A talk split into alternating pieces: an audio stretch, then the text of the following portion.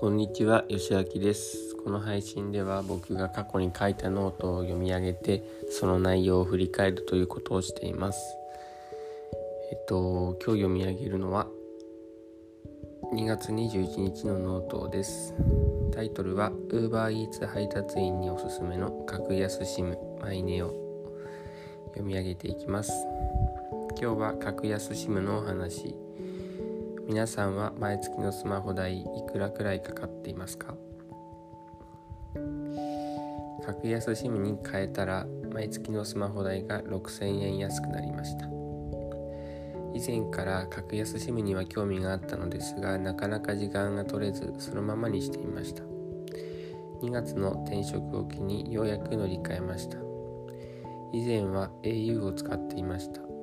毎月8000円くらいかかっていました。マイネオに変えたら月に2160円で済むようになりました。マイネオの良いところ。なぜマイネオにしたか。決め手は2つです。えっ、ー、と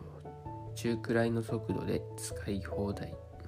マイネオにはパケット放題というものがあります。月額350円で通信速度を少し遅めに制限した状態で使い放題というものです。UberEats をしていると Uber ドライブアップ、Uber ドライバーアプリと Google マップをたくさん使います。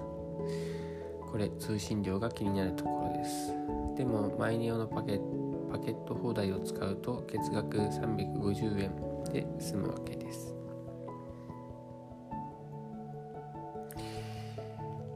えっ、ー、と今このパケット放題っていうのは少し金額が変わってるかもしれません。若干安くなったのかな多分。それから2番目にサイトが分かりやすいことですね。料金体系の説明や手続きに必要なことだとか他の格安 SIM の会社よりずっと分かり分かりやすかったです。えーと、使ってみてどうだったかということなんですがお昼の時間の通信速度が遅くなりがちです。時々 Google マップのルート検索が動かないことがあって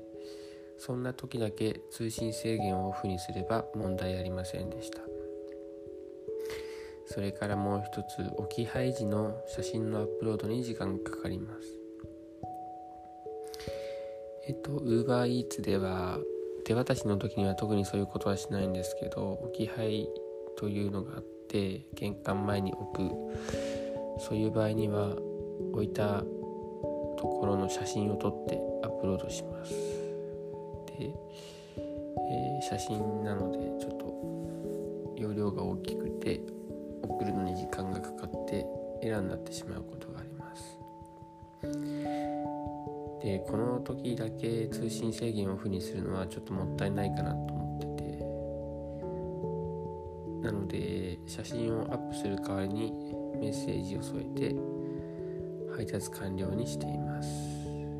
玄関先に置かせていただきました。エラーで写真がアップロードできず省略させていただきました。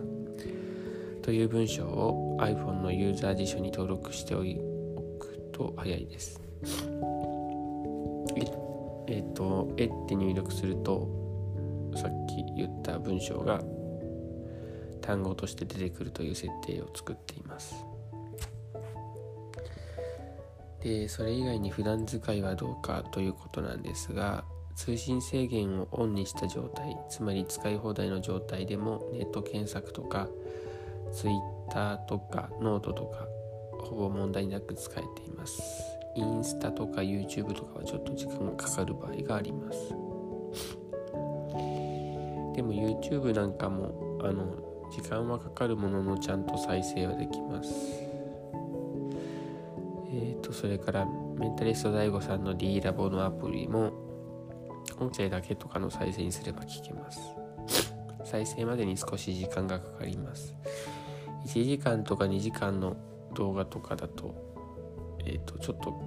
待たなきゃいけないですね。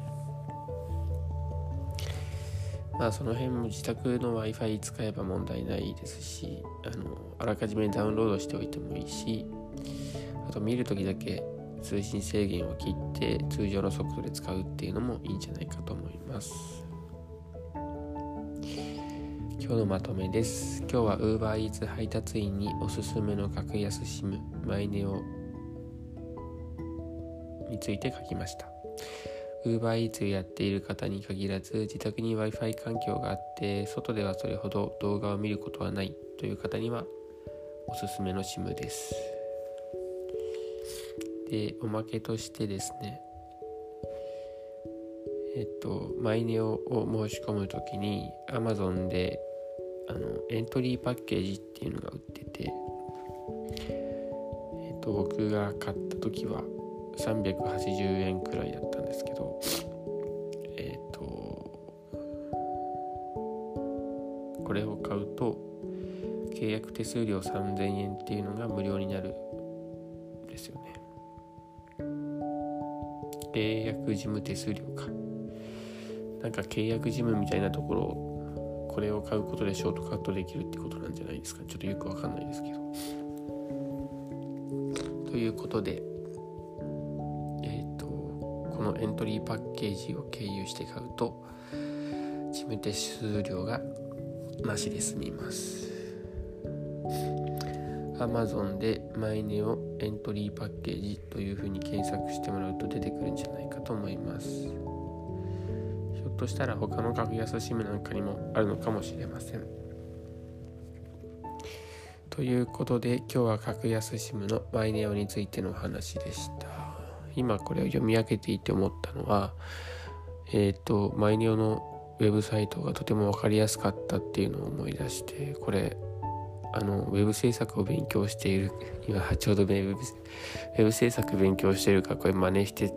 真似して作ってみた方がいいんじゃないかってちょっと一瞬思いました。は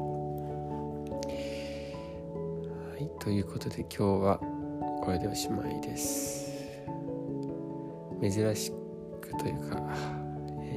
普段5時半に起きてるんですけど今日は8時までのんびり寝て寝起きで収録しています。ここのところ30分から1時間勉強時間を増やしていてまあそのせいもあって生活のリズムが崩れていて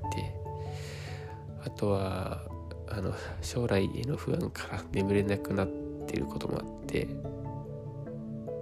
あの日曜日にその睡眠不足を解消する意味でちょっと寝坊しています。